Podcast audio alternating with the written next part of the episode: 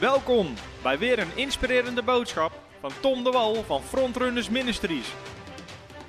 We bidden dat je via deze aflevering geïnspireerd wordt in je leven met God en opgebouwd wordt in je geloof. Oké, en het thema wat we vanavond gaan behandelen is: we zijn bezig met de serie over mijn nieuwste boek, gratis boek Supermens. Waar we er trouwens al 5000 van verstuurd hebben sinds de vier weken dat hij uit is gekomen. 5000 mensen hebben een boek besteld, zijn het aan het lezen. Gisteren of vandaag sprak ik, in ieder onlangs nog een voorganger, die zei: Dit is het beste boek wat ik heb gelezen over de nieuwe mens, over de nieuwe schepping. En had al heel wat boeken erover gelezen en bestudeerd. Hij zegt: Dit is het beste boek wat ik tot nu toe daarover heb gelezen. Dus dit boek gaat over wie we zijn in Christus, de identiteit, de autoriteit. Gewoon wie Christus ons gemaakt heeft. Paulus leert ons: we zijn in Christus. Nou, daar zijn we dus ook een serie over aan het doen.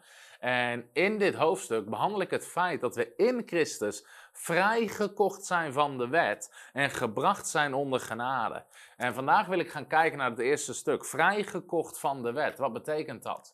Nou, voor veel christenen, zeker wanneer je uit een traditionele achtergrond komt, zoals ik zelf, ehm, waar je op een gegeven moment opgroeit in een, in een kerk waar iedere zondag de wet wordt voorgelezen. Iedere zondag worden de tien geboden voorgelezen, gij zult, gij zult niet. En iedere keer wordt, je, wordt de wetje voorgehouden. En speelt de wet een hele belangrijke rol met alle wetten en regels die daarbij horen.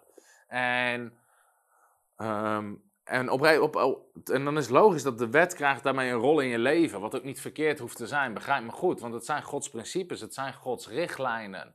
Maar het Nieuwe Testament leert ons dat we vrijgekocht zijn van de wet en gebracht onder genade. Nou, er zijn heel veel christenen die nog helemaal niet weten dat ze vrijgekocht zijn van de wet, maar eigenlijk onder de wet zitten. Ze doen hun best om de wet te houden, uh, alle regels en bepalingen. Sommigen worden ook wetties en die worden, er komt er een soort van wetticisme in hun leven. En dat is niet de bedoeling. Wat er namelijk gebeurd is, is dat we vrijgekocht zijn van de wet. Nou, betekent dat dan maar dat je allemaal kan doen en laten wat je wil? Nee, dat is helemaal niet waar we het over hebben.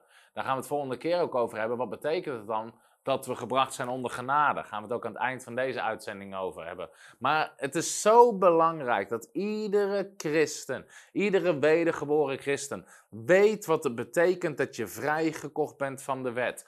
Ook omdat en dat klinkt misschien raar, maar omdat de duivel probeert mensen terug te krijgen onder de wet. En je ziet inderdaad christenen waar ik net over had, die eindigen in wetticisme. En dan zeg je, maar hoezo zou de duivel mensen onder de wet willen halen? Omdat hij weet dat wanneer mensen proberen te functioneren onder de wet, dat hun leven krachteloos is. En ik ga het je laten zien uit het woord van God. Dat zijn niet mijn woorden. Dat zijn de woorden van Jezus, eh, Paulus en de apostelen. Dus we gaan het hebben over vrijgekocht zijn van de wet. Je mag straks ook je vragen stellen, maar die ga ik aan het eind ga ik vragen beantwoorden. En zo min mogelijk tussendoor. Nou, Even samenvatten, even heel kort van de vorige uitzendingen. We zijn een nieuwe schepping. 2 Korinthe 5, vers 17. Wie dan in Christus is, is een nieuwe schepping. Het oude is voorbij gegaan, alles is nieuw geworden. Waar spreekt dit over? Dit spreekt over onze geest, onze geestelijke mens. Inmiddels zal je weten, we bestaan uit geest, ziel en lichaam, drie onderdelen. Maar onze geest, onze innerlijke mens, daarvan leert de Bijbel, die was dood. Die stond niet in contact met God, maar die is levend gemaakt met Christus. Die is levend geworden, verbonden en verzoend met God. En is één geworden met Christus. Dat is wat er is gebeurd met de wedergeboorte. Je bent opnieuw geboren en één geworden met Jezus. Nou, er is daar iets gebeurd en daar wil ik over lezen in Romein hoofdstuk 6, wat even een stuk context is, wat we moeten begrijpen als het gaat over het feit dat we vrijgekocht zijn van de wet. Dat we vrijgekocht zijn van de wet. Romein hoofdstuk 6, en ik wil je gewoon aanmoedigen, pak je Bijbel erbij. Ook de, op onze Bijbelscholen, ik zeg altijd mensen, pak je Bijbel erbij. Misschien zit je lekker in de tuin, loop dan even naar binnen en pak je Bijbel erbij. Want het is een verschil of dat je het alleen maar hoort, of dat je het ziet en hoort tegelijkertijd. Je moet het zien in je eigen Bijbel. Nou, Romeinen 6, laten we eens even lezen vanaf vers 2. Romeinen 6 vanaf vers 2. Ik ga toch even ook vers 1 lezen, want Paulus die begint met een antwoord en anders missen we de vraag. Wat zullen wij dan zeggen, zegt Paulus? Zullen wij in de zonde blijven opdat genade toeneemt? Paulus had hiervoor uitgelegd dat omdat er zoveel zonde was, is Christus gekomen met genade en gerechtigheid. Zegt hij, moeten we dan blijven zondigen omdat er meer genade komt? Nee, volstrekt niet. Hoe zullen wij, die aan de zonde gestorven zijn, nog daarin leven? Hoe zullen wij die aan de zonde gestorven zijn nog daarin leven? Of weet u niet dat wij allen die in Christus Jezus gedoopt zijn, dus hoe komt dat? Door de doop, in zijn dood gedoopt zijn. We zijn één geworden met zijn dood. Wij zijn dan ook met hem begraven door de doop in de dood. Hier zie je heel duidelijk dat de doop doet iets. Daarom heb ik ook dit boekje geschreven.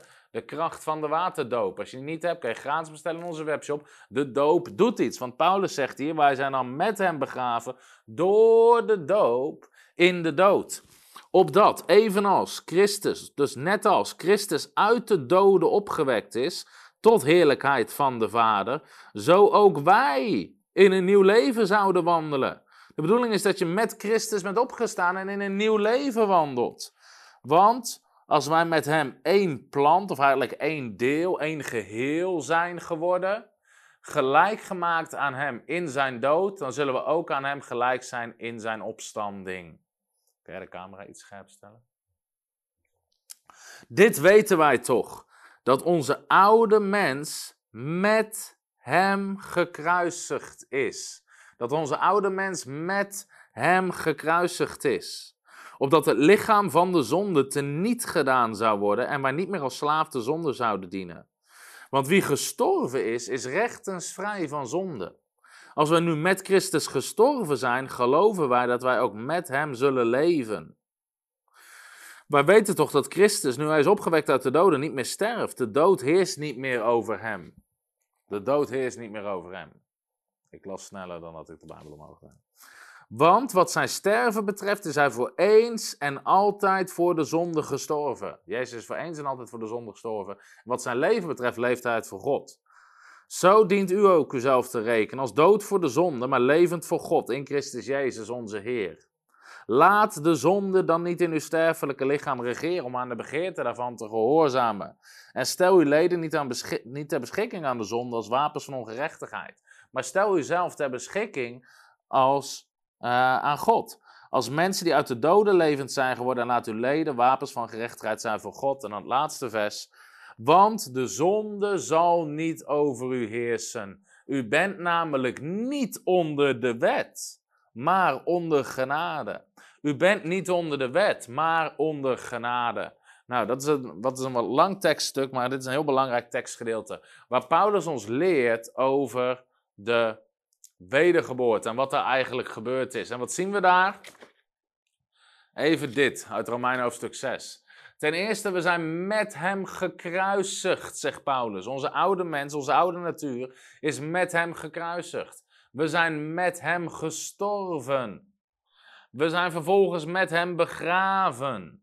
En we zijn met hem levend gemaakt en opgestaan. He, dat spreekt hij over. Maar andere teksten zegt Paulus zelfs, en een paar hoofdstukken later, we zijn ook met hem verheerlijkt. Nou, dat klinkt voor sommige mensen misschien als godslastering, maar wat dat betekent, hoe, wat betekent het dat we met Christus zijn verheerlijkt? Ga ik je zo meteen, ga ik dat ook laten zien vanuit het schema, maar Paulus zegt, we zijn gezeten met Christus aan de rechterhand van God, in de hemelse gewesten, ver boven alle overheid en macht en kracht. Dat betekent dat we met hem zijn verheerlijkt. Oké. Eventjes dit. En dan gaan we naar het onderwijs. Want dit is gewoon even een basis wat we niet vaak genoeg kunnen behandelen. Wat betekent dat? Of hoe zit dat precies? Kan je de camera even op mij richten? Ik heb het in mijn boek ook gehad over het feit dat de wedergeboorte is een drie-eenheid. Ik spreek in mijn boek over de drie drie-eenheden. De eerste drie-eenheid is Vader, Zoon en Heilige Geest. Dat is een drie-eenheid. Vervolgens is er een drie-eenheid in de mens. Dat is geest, ziel, lichaam. De mens bestaat uit drie onderdelen, maar het behoort allemaal tot de mens. Maar de wedergeboorte is ook een drie-eenheid. Het is niet alleen je gelooft in Jezus en je wordt wedergeboorte. Nee, de Bijbel noemt drie handelingen die allemaal tot één wedergeboorte horen. Petrus zijn, handelingen 2 vers 38. Je bekeert je, je laat je dopen en je wordt vervuld met de Heilige Geest. Dat zijn drie aparte handelingen die iemand moet doen en dat vormt samen een gezonde en complete wedergeboorte. Nou, die lijst die ik net hier had, met hem gekruisigd, gestorven, begraven, levend gemaakt en verheerlijkt, dat zit gekoppeld aan die drie dingen. Kijk maar, met hem, Jezus is gekruisigd. Wij zijn in Christus met hem gekruisigd. Hoe? Door onze bekering. We geloven in het offer van Jezus en je keert je af van de oude levenswandel. Dat verwijst zich naar de kruisiging waar Jezus onze zonde droeg. Vervolgens zijn we met hem gestorven. Hoe? Door de doop, waar we het watergraf ingaan. En Paulus zegt, u bent door de doop één geworden in zijn dood ook.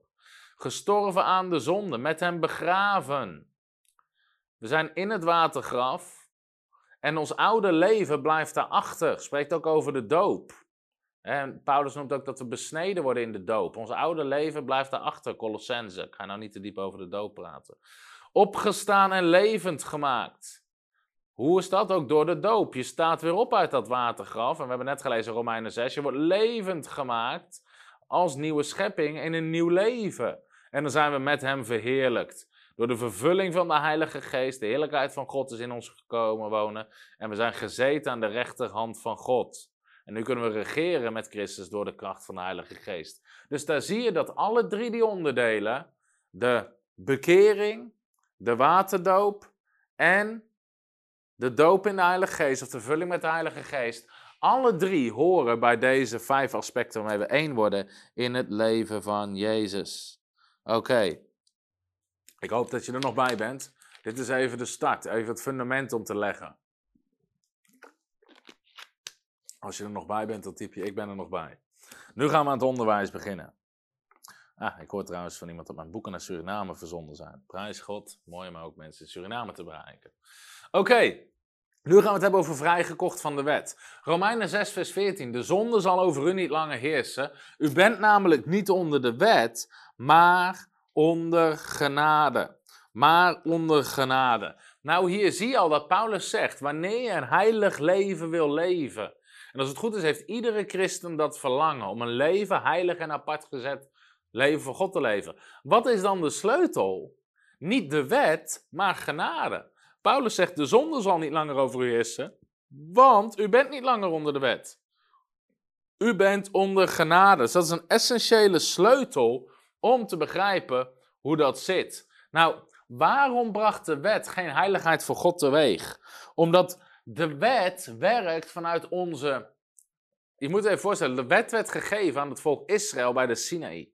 Toen Mozes ze uit Egypte had geleid. God geeft daar de wet, de tien geboden en een hele hoop andere instructies. Maar die mensen waren niet wedergeboren, om het zo maar te zeggen. Het waren gewoon menselijke mensen. Ze hadden niet de Heilige Geest in zich wonen. Dus de wet werd van buitenaf op hen gelegd. En ze moesten door middel van discipline, gehoorzaamheid, moesten ze zich daaraan houden. Alleen het probleem is dat niemand kon in eigen kracht voldoen aan die standaard. Iedereen, vroeg of laat, maakt een fout, gaat een keer de fout in. Ehm, en sterker nog, Paulus leert ons zelfs dat mensen door de wet de fout in gingen. Maar daar zal ik zo meteen wel uh, iets meer over zeggen. Maar, even kijken, we gaan, laten we een stuk lezen uit Rome Romeinen hoofdstuk 3. Waar we lezen dat um, de wet op basis van menselijke kracht inzet geen resultaat had. Romeinen hoofdstuk 3, vanaf vers 9. We hebben immers zojuist Joden en Grieken beschuldigd. Paulus had tegen iedereen gezegd, iedereen is een zondaar. Dat zij alle onder de zonde zijn. Zoals geschreven staat, er is niemand rechtvaardig, ook niet één. Er is niemand die verstandig is, er is niemand die God zoekt. Daarom zal uit de werken van de wet geen vlees voor God, voor hem gerechtvaardigd worden. Op werken van de wet, om je best te doen, om te proberen om aan de wet te houden, wordt niemand gerechtvaardigd. Door de wet is er immers kennis van zonden. Door de wet is er kennis van zonde. God zei, dit mag wel, dat mag niet. En daardoor krijgen mensen kennis van zonde. Want allen hebben gezondigd en missen de heerlijkheid van God. Nou, het vreemde is nog dat de wet had het tegenovergestelde resultaat van wat het eigenlijk probeerde te bereiken. Wat was het doel van de wet? Was het creëren van een heilig volk. Een volk wat God toebehoorde, een, God wat, een volk wat toegewijd was, wat God gehoorzaamde. Maar het resultaat was het tegenovergestelde. Het resultaat wat het uitwerkte was een ongehoorzaam volk, een zondig volk en een rebels volk. Nou, dan zou onze reactie kunnen zijn: oh, dus de wet was fout. En Paulus is daar heel duidelijk over. Hij zegt heel duidelijk: nee, de wet is niet fout. De wet op zich is goed, de wet op zich is heilig. Maar de menselijke natuur, onze eigen ik, onze oude natuur, die we van Adam meegekregen hebben, die is fout en die is ongehoorzaam. Kijk maar wat Paulus zegt in Romein hoofdstuk 7. Daar zegt hij, want toen wij in het vlees waren, dat spreekt over de oude natuur, toen we nog niet in Christus waren, toen we nog niet de kracht van de Heilige Geest hadden, zoals de Joden dat voor de komst van Jezus niet hadden, waren de hartstochten van de zonde die geprikkeld worden door de wet in onze leden werkzaam om vrucht te dragen voor de dood. Dat is een heftige taal wat Paulus aanhaalt. Maar nu zijn wij ontslagen van de wet. Zie je, we zijn ontslagen van de wet. Gestorven aan dat waarvan wij vastgebonden zijn. We zijn gestorven aan de wet. Zodat wij in nieuwheid van geest zouden dienen en niet in oudheid van letter. Wat zullen wij dan zeggen? Is de wet zonde? Is die wet dan slecht als het resultaat zo slecht was? Nee, volstrekt niet. Maar Paulus zegt: Ik zou de zonde niet hebben leren kennen dan door de wet. Dus door de wet is er kennis van zonde. Maar ik zou immers ook niet geweten hebben dat begeerte zonde was als de wet niet zei: U zult niet begeren. Maar de zonde heeft door het gebod een aanleiding gevonden in mij om allerlei begeerten teweeg te brengen. Of heeft allerlei begeerten teweeg gebracht. Want zonder de wet is de zonde dood. Ik leefde nu voorheen zonder wet, maar toen het gebod kwam is de zonde weer levend geworden. Ik echter ben gestorven. En het gebod dat tot leven had moeten leiden, bleek voor mij de dood te betekenen. Want de zonde heeft door het gebod een aanleiding gevonden in mij en mij misleid en daardoor gedood. Zo is dan de wet heilig, het gebod is heilig en rechtvaardig en goed. Nou, even een lang stuk tekst, maar wat staat hier? Paulus zegt, joh, de wet leerde ons ten eerste zonde kennen, want de wet zegt, u zult niet begeren. Maar het doet nog iets, zegt Paulus. Paulus spreekt hierover dat het werd geprikkeld en het riep zelfs zonde op. Het riep die begeerte op. En dan kan je denken, ja, maar weet je, hoe, hoe, eh, hoe moeten we dat dan zien als de wet zelf goed is? Je kan het vergelijken, misschien is het een mooie vergelijking met kleine kinderen. Weet je, als ik bij wijze van spreken even naar boven ga, ik heb een zoontje van twee. En als ik koekjes op tafel zet, of, of laten we zeggen, er staat in een trommel staan koekjes op tafel. Ik moet even boven iets pakken, maar ik zeg tegen mijn zoontje van twee, Matthew, Matthew, je mag geen koekje pakken uit de trommel. Nou, wat ik zeg is goed, is ook waar, is helemaal waar. Maar wat doet dat in hem? Ergens krijgt hij de focus op dat koekje uit die trommel. Hij wordt zich daar bewust van. Hij weet dat het niet mag, maar ergens prikkelt dat ook die begeerte in hem. En ontstaat er een verlangen om dat koekje te pakken uit die trommel. Terwijl misschien al had ik helemaal niks gezegd, bij wijze van spreken, wist hij niet eens dat er koekjes in zaten en had hij het niet eens geprobeerd. Maar nu hij het weet, wordt er iets getriggerd, worden, gaan zijn gedachten daar naar uit, gaan zijn verlangens daar naar uit, dan zal het moeilijker worden voor hem om het te weerstaan. Nou, precies hetzelfde doet de wet met de mens. Het legt de focus op wat niet mag. En met dat wij focussen op wat niet mag, worden we ons daar bewust van en ontstaat er ook vanwege onze zondige oude natuur, die deel van ons was voordat we Christus leerden kennen, kregen we daar zelfs een verlangen naar. En dus de wet, ondanks dat de wet zelf goed en heilig is, zegt Paulus, rechtvaardig is, was het resultaat het tegenovergestelde. Maar nu was er een probleem. Want God was een verbond aangegaan met zijn volk door de wet. En ik weet dat dit wat dieper onderwijs is, maar dit is zo belangrijk omdat zoveel christenen zitten vast in wetticisme en proberen zich met alle macht aan de wet te houden. Maar Paulus heeft gezegd, hebben we net gezien, de zonde zal u niet langer overheersen, want u bent niet onder de wet, u bent onder genade. Dus als mensen willen stoppen met zondigen, moeten ze genade begrijpen en niet beter de wet gaan lezen. En ook niet meer op de wet focussen. Ze moeten zich gaan focussen op genade. Dus dat is belangrijk. Maar er was wel een probleem, want God was een verbond aangegaan met zijn volk door de wet. De wet was de middelaar, om het zo maar te zeggen, stond er tussenin. En een verbond kan niet verbroken worden. Het is iets anders dan een huwelijksverbond in onze, in onze tegenwoordige maatschappij. Die mensen kunnen kunnen verbreken, wat mensen ongedaan kunnen maken. Maar wanneer God een verbond aangaat, wanneer God zijn woord geeft, kan dat niet verbroken worden. Er was maar één manier waarop je onder een verbond uitkwam. Een verbond werd aangegaan tussen twee partijen, om het zo maar te zeggen. En je had de partij, dat was het volk van God, en je had God. En God ging een verbond aan met Israël door de wet. En dat waren de regels, de afspraken van het verbond. En dat verbond kan niet verbroken worden. Dus nu zitten ze daar, nu, nu zit het volk van God, waar wij uiteindelijk ook uit voort zijn gekomen als heidenen, zitten daar, zit daarin vast. En nu moest er een oplossing komen, want die wet bereikte niet wat het had moeten bereiken. Behalve dat iedereen besefte, ik ben zondig en ik heb redding nodig in Christus Jezus. Dat was een goed effect van de wet, als het goed is. Nou, hoe zijn wij vrijgekocht van de wet? Er was maar één manier. Nou, er was maar één manier, mag nog even mij zitten. Er was maar één manier. Als een van die twee partijen zou sterven, dat was net als een verbond vroeger, als twee koningen een verbond aangingen, was maar één manier om het verbond op te heffen. Dat was als een van de twee stierf. Dan kon je geen aanspraak meer maken op het verbond, want die persoon was gestorven. Die kon niet voldoen aan die verplichtingen van, van, het verbond. Jij kon niks van, van hem verwachten en hij kan niks van jou verwachten. Want een van die twee is gestorven. Nou, dat is precies waar Jezus in het plaatje komt. Want Jezus is gestorven. En we gaan zo meteen kijken hoe Jezus in drie stappen ervoor heeft gezorgd dat we vrijgekocht zijn van de wet. En als je dit begrijpt, zal het je hele leven uh, veranderen.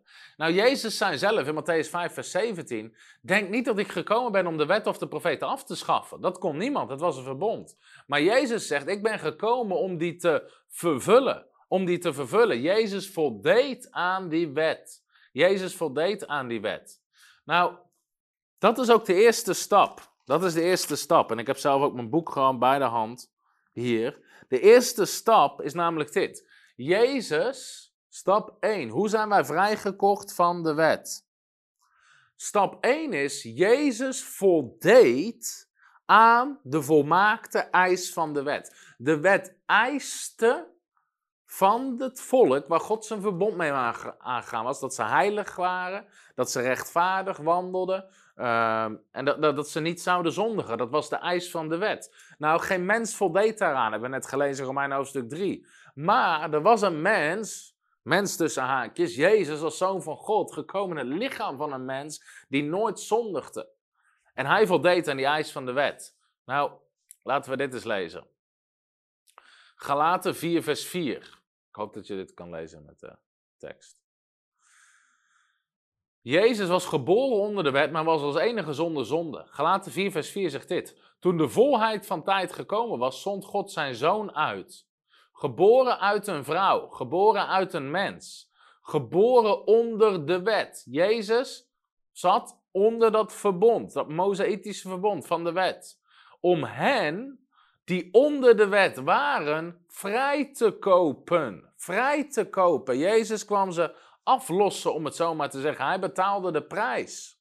Opdat wij de aanneming tot kinderen zouden ontvangen. Dat we kinderen van God zouden ontvangen. Nu, omdat u kinderen bent, heeft God de geest van zijn zoon uitgezonden in uw harten. Die roept, Abba, vader. Nu bent u geen slaaf meer, maar een zoon. En als u een zoon bent, dan bent u ook een erfgenaam van God door Christus Jezus. Nou, daar heb ik het de vorige keer ook diep over gehad. Over het feit van een erfgenaam zijn. Nou, wat is de eerste stap hier? Jezus had nooit gezondigd. Hij is wel geboren onder de wet. Hij stond in dat verbond met de wet. Maar Jezus zondigde niet. Jezus vervulde de wet. Hebreeën 4, vers 15 leert ons: we hebben een hoge priester die geen medelijden, of die medelijden, die geen medelijden kan hebben met onze zwakheden. Dat is een dubbele ontkenning. Want we hebben geen hoge priester die geen medelijden. Dus in andere woorden, wij hebben een hoge priester die wel medelijden hebben met onze zwakheden. Maar één die in alles op dezelfde wijze verzocht is. Jezus als mens had met precies dezelfde dingen te maken als jij en ik. Maar zonder zonde. Maar zonder zonde. Jezus had nooit gezondigd. Jezus was perfect, volmaakt, smetteloos. Het smetteloze lam van God. Nou, en nou gaat Paulus uitleggen in Romein hoofdstuk 8 wat dat betekent voor de wet. Romein 8 vers 3. Waartoe de wet niet in staat was, Machteloos als hij was door de menselijke natuur. Nou, hier heb ik het net over gehad. Waar was de wet niet toe in staat? Om heilige, rechtvaardige, zonderloze mensen te creëren.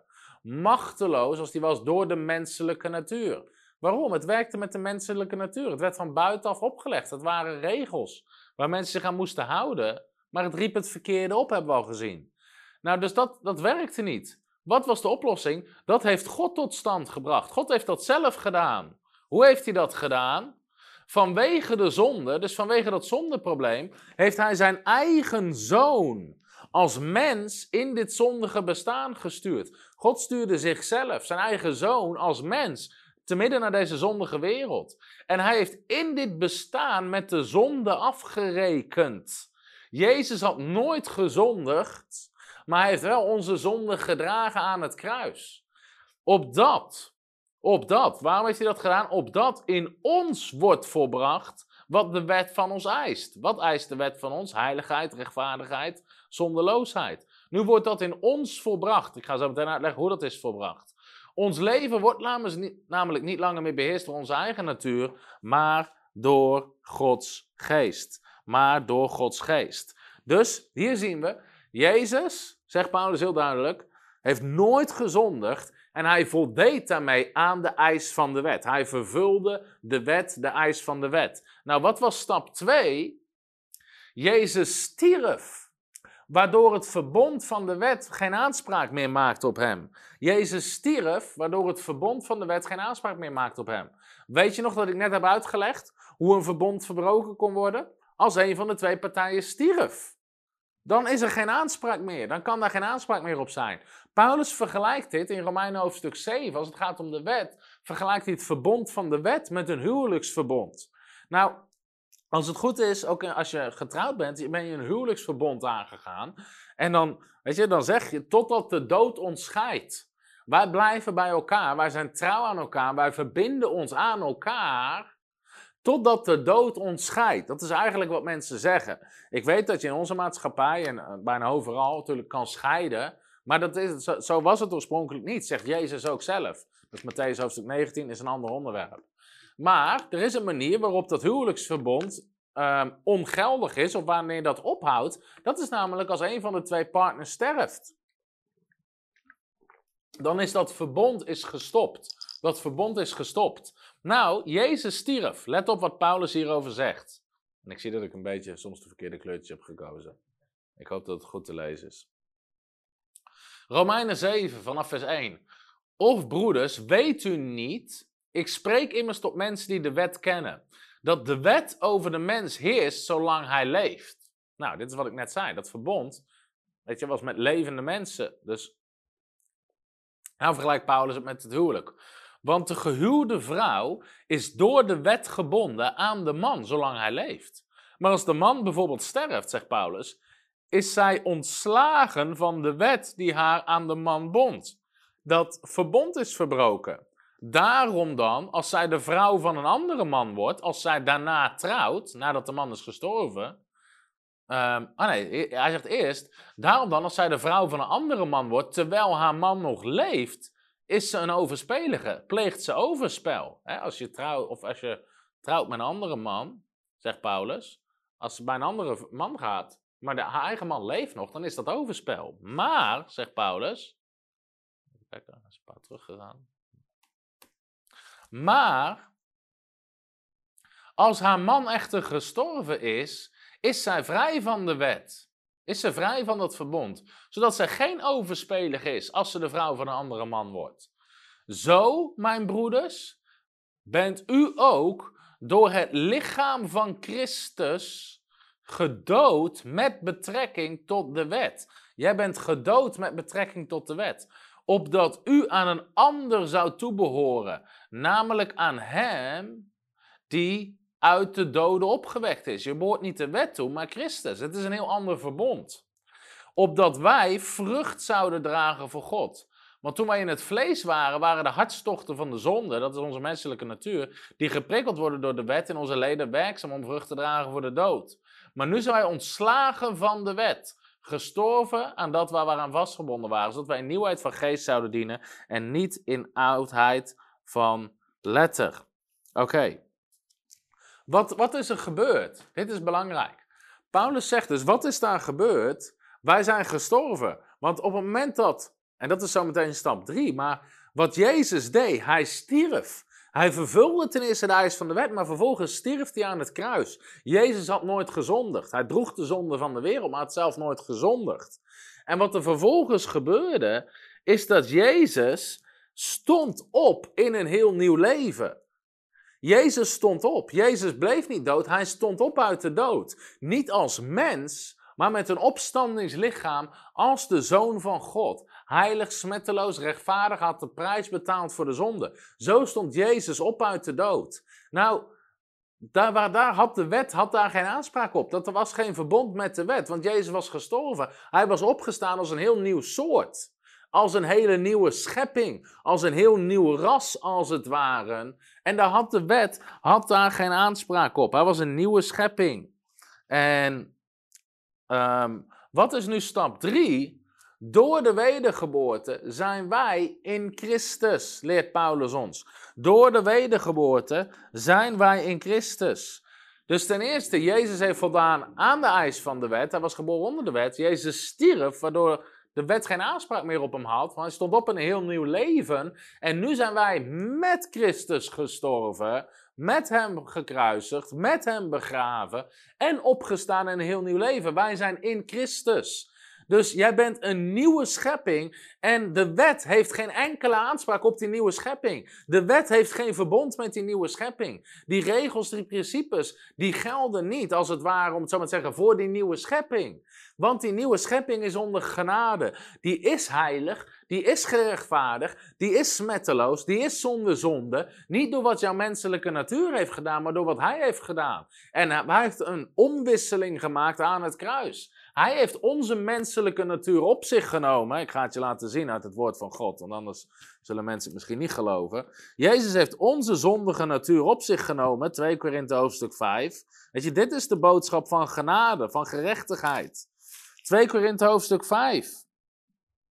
Want hem die geen zonde gekend heeft, heeft hij voor ons tot zonde gemaakt Opdat wij, hij is tot ons zonde gemaakt. Hij heeft onze menselijke natuur, onze zondige natuur op zich genomen. Opdat wij zouden worden de gerechtigheid van God in hem. Wij zijn geworden de gerechtigheid van God. Wij hebben zijn natuur gekregen, Gods rechtvaardige natuur. Daarom zegt Petrus, je mag hem even op deze camera laten. Daarom zegt Petrus in 2 Petrus, hoofdstuk 1, Immers, zijn goddelijke kracht heeft ons grootste en kostbare, uh, heeft ons alles geschonken wat tot het leven en de godsvrucht behoort. Door de kracht van Hem, uh, die ons geroepen heeft door zijn heerlijkheid en zijn deugd. Daardoor heeft hij ons de grootste en kostbare belofte geschonken, opdat u daardoor deel zou krijgen aan de goddelijke natuur. Aan de goddelijke natuur, aan de goddelijke identiteit. Jezus heeft onze natuur, onze identiteit, onze zondige natuur op zich genomen aan het kruis. En hij heeft teruggegeven zijn goddelijke natuur, zijn rechtvaardige natuur, zijn heilige natuur, zijn smetteloze natuur. En nu zijn we in Christus. We zijn met hem levend geworden. Jij bent een hele nieuwe schepping waar de wet geen aanspraak meer op heeft. Dat is het evangelie. En nu zijn we vrijgekocht, zegt Paulus in Galaten 4, vers 4. Toen de volheid van tijd gekomen was, zond God zijn zoon, geboren uit een vrouw, geboren onder de wet, om hen die onder de wet waren vrij te kopen. We zijn vrijgekocht. Die wet heeft geen aanspraak meer op ons. Om het zo maar te zeggen, die wet heeft geen heerschappij meer op ons. Galaten 6 spreekt er ook over. Daar staat namelijk, want in, want in Christus heeft niet het besneden zijn, dat was het teken van het oude verbond van het verbond van de wet, de besnijdenis. Heeft niet het besneden zijn enige kracht, heeft geen enkele kracht. Ook niet het onbesneden zijn, ook niet heiden zijn. Of je nou heiden bent of jood, besneden bent of niet besneden, je aan de wet hebt gehouden of niet hebt gehouden, heeft geen enkele kracht, zegt Paulus. Wat heeft kracht? Dat we een nieuwe schepping zijn. Je bent een nieuw soort, geheiligd, gerechtvaardigd. Het oude is voorbij gegaan, alles is nieuw geworden. Dat is het goede nieuws van het evangelie. Nu zijn we op een andere manier besneden. Zoals ze onder het oude verbond werden besneden, waardoor er letterlijk een stuk vlees, een stuk lichaam eigenlijk van ze af werd gesneden als teken van hun verbond met God, is onder het nieuwe verbond, zegt Paulus, ben je door de doop ben je besneden, maar is jou niet iets vleeselijks eraf gehaald, maar is jouw oude natuur is afgesneden. Colossense 2, vers 9. Want in Hem, in Christus, woont heel de volheid van God lichamelijk. En u bent volmaakt geworden in Hem. U bent volmaakt in Hem. We zijn volmaakt in Christus. Niet door de wet, door Christus. Die het hoofd is van iedere overheid en macht. In Hem bent u ook besneden met een besnijdenis die niet met handen plaatsvindt, door het uittrekken van het lichaam van de zonde van het vlees. Het was geen fysieke besnijdenis, maar door de besnijdenis van Christus. In hem bent u besneden met een besnijdenis die niet met handen plaatsvindt. Het is niet iets wat met fysieke, fysieke kracht plaatsvindt. Wat is gebeurd? Ons lichaam van zonde van vlees is uitgetrokken door de besnijdenis van Christus. Wat is dat? De doop. U immers bent met hem begraven in de doop. Waarin u ook met hem bent opgewekt. Door het geloof in de werking van God. Zie je, dit is wat er gebeurt. We zijn een nieuwe schepping. En de wet heeft geen aanspraak, geen enkele aanspraak meer op jou. Nou, zoveel mensen, en zeker in bepaalde stromingen, die kijken nog uitsluitend naar hun eigen oude ik, hun oude natuur, hun zondige mens. En dan zeggen ze ook, ik ellendig mens, ik zondig mens. Weet je, we zijn en blijven zondaars. Nee, nee, nee, stop daarmee. Je bent niet langer een zondaar. De Bijbel het hele Nieuwe Testament noemt nergens een gelovige een zondaar. Het noemt een gelovige een heilige. Het noemt altijd een heilige, omdat ze geheiligd zijn in Christus Jezus. Mensen zeggen, ja, ik ben en blijf een geredde zondaar. Nee, je bent of gered of een zondaar. Kies in welk kamp je wil horen, maar blijf niet langer op twee benen lopen. Of op twee, hoe noemen ze dat, twee benen, hinken, hoe noemen ze dat? Weet ik veel. dat is een of andere uitspraak. Kies. Je bent gerechtvaardigd, je bent geheiligd. Kijk, ze zeggen, ja, maar Paulus zei ook, ik ellendig mens.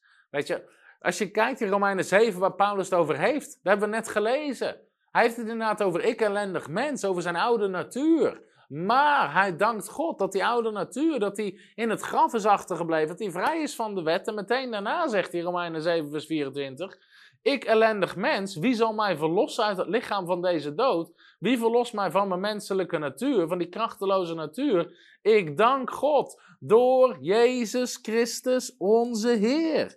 Door Jezus Christus onze Heer. Daarmee, door Christus Jezus, zijn we verlost van die oude menselijke natuur. Dat is zo belangrijk om dat te begrijpen. Nou, het hele ding is, wanneer we dit begrijpen, en daarom is het soms helemaal onbegrijpelijk dat heel veel niet-Joden, dus heidenen, mensen die, geen, die niet uit Israël voortkomen, zoals, weet je, ik ben geen Jood, ik ben een heiden. Maar er zijn veel heidense christenen die zich proberen te houden aan de wet en ook kerken met, al, met vol met heidenen, waar iedere week de wet wordt voorgelezen.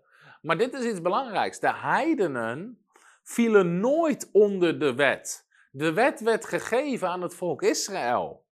Heidenen vielen nooit onder de wet. Nou, in een hoge uitzondering lezen we in het Oude Testament dat een heiden zich kon laten besnijden en kon invoegen in het volk, maar er is geen opdracht om actief heidenen te bereiken of, of wat dan ook.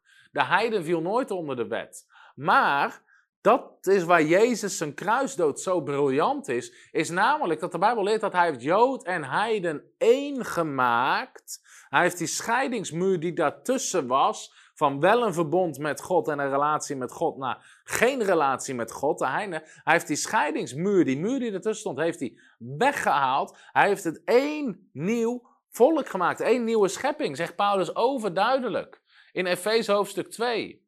Want daar spreekt Paulus namelijk naar de heidenen. Dat u, die in de tijd zonder Christus was, u was vervreemd van het burgerschap van Israël. U had geen onderdeel van het burgerschap van Israël. En we waren vreemdelingen wat betreft de verbonden van de belofte. We hoorden niet bij dat verbond. U had geen hoop. Er was geen enkele hoop voor een heiden. We waren zonder God in deze wereld. Maar nu, in Christus Jezus, dat zijn de sleutelwoorden uit Paulus' brieven, bent u die voorheen ver af was, je was misschien ver weg van dat verbond, door het bloed van Christus dichtbij gekomen. Want hij is onze vrede, die beiden, Jood en Heiden, één gemaakt heeft. Eén gemaakt heeft. En door de tussenmuur die scheiding maakte af te breken. Hij heeft de vijandschap in zijn vlees teniet gedaan. Namelijk de wet van de geboden, die uit bepalingen bestond, opdat hij die twee in zichzelf tot één nieuwe mens zou scheppen en zo vrede zou maken. Hij heeft Jood en Heiden allebei tot één nieuwe mens. Er is maar één nieuwe schepping. Er is geen Joodse nieuwe schepping en een Heidense nieuwe schepping. Nee, er is één nieuwe schepping. En zo vrede zou maken. En opdat hij beide één lichaam met God zou verzoenen door het kruis. Jezus is ook niet twee keer gekruisigd. Niet één keer voor de Joden en één keer voor de heidenen. Nee, één keer. Waardoor hij de vijandschap gedood heeft. En bij zijn komst heeft hij door het evangelie vrede verkondigd aan u die vooraf was en aan hen die dichtbij waren. Want door hem hebben wij beide door één geest toegang tot de Vader. Er is geen Joodse heilige geest en een heidense heilige geest. Er is één heilige geest. Zo bent u dan niet meer vreemdelingen en bijwoners. We zijn geen vreemdelingen meer en bijwoners als het gaat om een verbond met God, wat alleen Israël had. Nee, we zijn medeburgers geworden, mede-inwoners van de heiligen en huisgenoten van God. We zijn ingevoegd, we zijn toegevoegd. Paulus zegt in Efeze 3, vers 6, namelijk dat heidenen mede-erfgenamen zijn en tot hetzelfde lichaam behoren. En mede-deelgenoten zijn van zijn belofte in Christus Jezus door het evangelie. Door het evangelie. Dus dit is het goede nieuws, dat wij als heidenen, en de meesten die het kijken zullen heidenen zijn, zijn ook ingevoegd ook zij kunnen die nieuwe schepping ontvangen. Waarom? Ze hadden allemaal gezondigd. De Joden zondigden met de wet. De, heilige, de heidenen zijn heiliger geworden. Maar de heidenen zondigden zonder de wet. Maar allebei waren zonder de zonde. En Jezus heeft voor allebei de oplossing in één keer aangeboden. Door ze sterven aan het kruis. En die menselijke natuur om te ruilen voor zijn goddelijke natuur. Die heilig is, rechtvaardig is en vergeven is. Als er zometeen um, vragen zijn, dan zal ik die proberen te beantwoorden. Hinken op twee gedachten is het. Dankjewel, Geert-Jan. Jij krijgt extra hemelpunten later. Dat je me hieruit geholpen hebt. nou, wat zegt Paulus? Dit is zo'n mooie tekst. Gelaten 3, vers 24. Zo is dan onze wet de leermeester geweest tot Christus. De wet is een leermeester geweest tot Christus. Door de wet hebben we Christus leren kennen. Zowel Jood als Heiden, om het zo maar te zeggen. Want we kwamen erachter dat we niet kunnen voldoen uit onze eigen natuur aan de standaard. Opdat wij uit het geloof gerechtvaardigd zouden worden. Maar nu het geloof gekomen is, zijn we niet meer onder een leermeester. Nu we geloven in het offer van Jezus, zijn we niet langer onder de wet. Want u bent alle kinderen van God door het geloof in Christus Jezus. Want u allen die in Christus Jezus gedoopt bent, hebt zich met Christus bekleed. Nou, hier zie je in al die teksten zie de doop langskomen. Dus de doop doet daadwerkelijk iets. U allen die in Christus Jezus gedoopt bent, hebt zich met Christus bekleed. Daarbij is het niet van belang. Het is niet belangrijk, zegt Paulus, dat men Jood is of Griek, of men nou Joods is of Grieks. Daarbij is het niet belang dat men slaaf is of vrij, of iemand werkt als slaaf of een vrij man. Daarbij is het niet belang of iemand man is of vrouw. Want u bent allemaal één in Christus. Eén in Christus. Nou, hoe duidelijk moet Paulus het zeggen? Als het gaat om dat we één nieuwe schepping gemaakt zijn in Christus Jezus. Nou, dan de allerlaatste tekst. Nou, misschien niet. Misschien ga ik nog wel een lezen. Maar nu kunnen wij ook dit zeggen. Paulus zegt: Ik ben door de wet, voor de wet gestorven, opdat ik voor God zou leven. Ik ben met Christus gekruisigd. En niet meer ik leef, maar Christus leeft in mij. En voor zover ik nu in het vlees leef, leef ik door het geloof in de Zoon van God, die mij heeft liefgehad en voor zichzelf heeft overgegeven. Wauw, Paulus zegt, ik ben door de wet, voor de wet gestorven, opdat ik voor God zou leven. Daarmee bedoelt ik ben door de wet, voor de wet gestorven. Omdat hij door de wet inzag dat hij niet aan kon voldoen. Maar door Christus is hij voor de wet gestorven, dat ik voor God zou leven. Ik ben met Christus gekruisigd.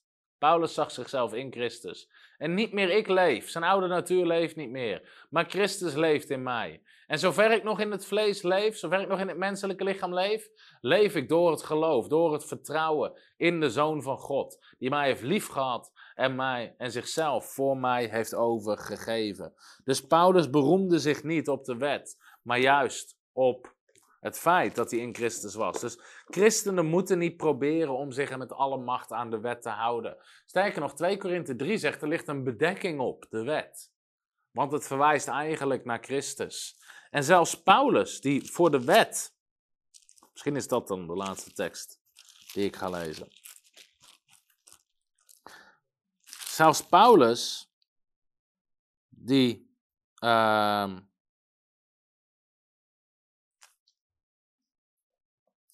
zelfs Paulus, die voor zijn bekering, voordat hij die ontmoeting had met Jezus, probeerde hij uit alle macht en met al zijn kracht te voldoen aan de wet.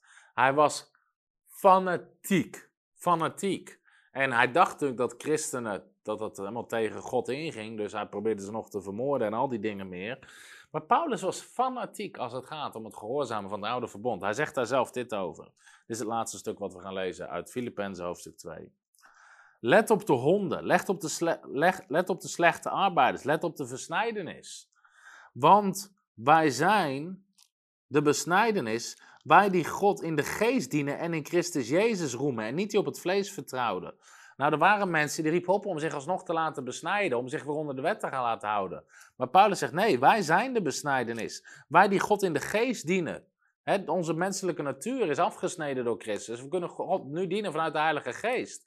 Christus, in Christus Jezus, over Hem kunnen we roemen en opscheppen. Niet over ons eigen werk en onze eigen toewijding. En laten we niet op het vlees vertrouwen.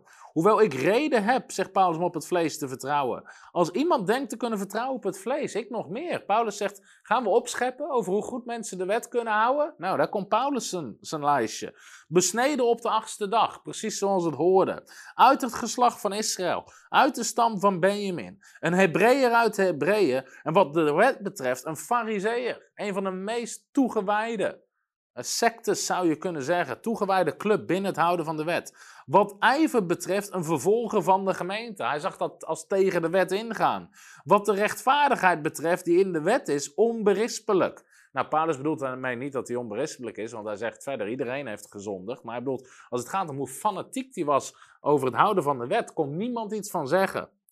Maar wat voor mij winst was, alles waar ik op heb, op al die dingen kan ik me beroemen, zegt hij. Had ik kunnen zeggen van, oh, kijk mij eens. Dat zo. Hij zegt, maar dat heb ik om Christus wil als schade beschouwd. Ik beschouw het als afval. Ik beschouw, ik, ja, beslist. Ik beschouw ook alles als schade. Hij zegt, ik, ik zie het helemaal niet als winst. Ik zie het als schade. Ik zie het als schande. Vanwege de voortreffelijkheid van de kennis van Christus Jezus, mijn Heer. Ik heb Christus leren kennen om wie ik dat alles als schade ervaren heb. En ik beschouw het als vuiligheid, omdat ik Christus mag winnen. Paulus heeft door, als ik daarin roem, dan, win ik, dan kom ik nooit bij Christus uit. En dan zegt Paulus, en dat ik in Hem gevonden word. Ik wil in Christus gevonden worden. Je wil niet gevonden worden in je eigen prestaties en gehoorzaamheid en geboden en bepalingen en wetjes en regeltjes. En kijk, mij is de Sabbat houden. En kijk, mij is dit. En kijk, mij is dat. En kijk, mij is zus. Ik snap dat er in al die dingen principes liggen. Daar heb ik het nu niet over. Maar Paulus zegt, ik wil in hem gevonden worden. Ik wil in Christus gevonden worden. Niet met mijn rechtvaardigheid, die uit de wet is. Maar door het geloof in Christus Jezus. Namelijk de rechtvaardigheid die uit God is, door middel van het geloof. Opdat ik hem mag kennen. Ik wil de kracht van zijn opstanding kennen. Gemeenschap met zijn lijden. Dat ik aan zijn dood gelijkvormig word. Om hoe dan ook te komen tot de opstanding van de doden. Even tot zover. Nou, Paulus zegt, weet je, als iemand denkt op te kunnen scheppen over hoe fanatiek hij is met het houden van de wet, hier komt mijn lijstje. Maar hij zegt, joh, al die dingen, ik beschouw het als afval, ik beschouw het als schade. Ik wil in Christus gevonden worden. Als mensen naar mij kijken, wil ik niet dat ze zeggen: Oh, kijk eens hoe goed, weet je wel. Dan besneden, fariseer, kijk hoe goed hij het doet. Hij zegt: Als ze naar mij kijken, wil ik in Christus gevonden worden. Wil ik dat ze zeggen: Wat een genade in Christus Jezus. Wat heeft God een groot werk in hem gedaan? Niet wat heeft hij zelf goed zijn best gedaan. Wat heeft God een groot werk in hem gedaan? Paulus besefte: Ik wil in Christus gevonden worden. En Paulus wist ook wat dat betreft dat de wet kan daar helemaal niks aan toevoegen. Oké, Nou, dan zeggen mensen, hoe leef je nu dan heilig? Dat is de cliffhanger, daar gaan we het de volgende keer over hebben. Als het gaat om leven onder genade. Als je vragen hebt over dit onderwijs, mag je ze stellen. Ga ik ze proberen te beantwoorden en kijken of ik je daarmee verder kan helpen. Nou, wil je nog veel meer van dit soort onderwijs, zoals ik al zei? Maak een account aan op www.bijbelschool.tv, waar je onze hele Bijbelschool kan volgen. En daar kan je op als je partner wordt. Als je dit kijkt, sowieso, je bent nog geen partner van Frontruns. Ik wil je gewoon van harte uitnodigen. Word partner en help ons mee met het bouwen van het Koninkrijk van God. We staan in geloof voor honderden extra partners, omdat we hebben grote plannen. Je kan de QR-code scannen. We willen onder andere een voltijd bijbelschool gaan starten. We zijn bezig met een nieuw pand waar we meer mensen kunnen ontvangen. Waar we een grotere studio hebben, waar we meer boeken kunnen verspreiden. Waar we armoedehulpprojecten kunnen doen, grote conferenties. Al die dingen meer zijn we, um, zijn we mee bezig op dit moment. Uh, maar ik wil je gewoon uitnodigen om daaraan mee te bouwen. Waar we het meest aan hebben zijn partners. Mensen die zeggen maandelijks bouw ik mee. Misschien met 10, misschien met 25, misschien met 50, met 100 of 200 euro. Wat bij jouw situatie past.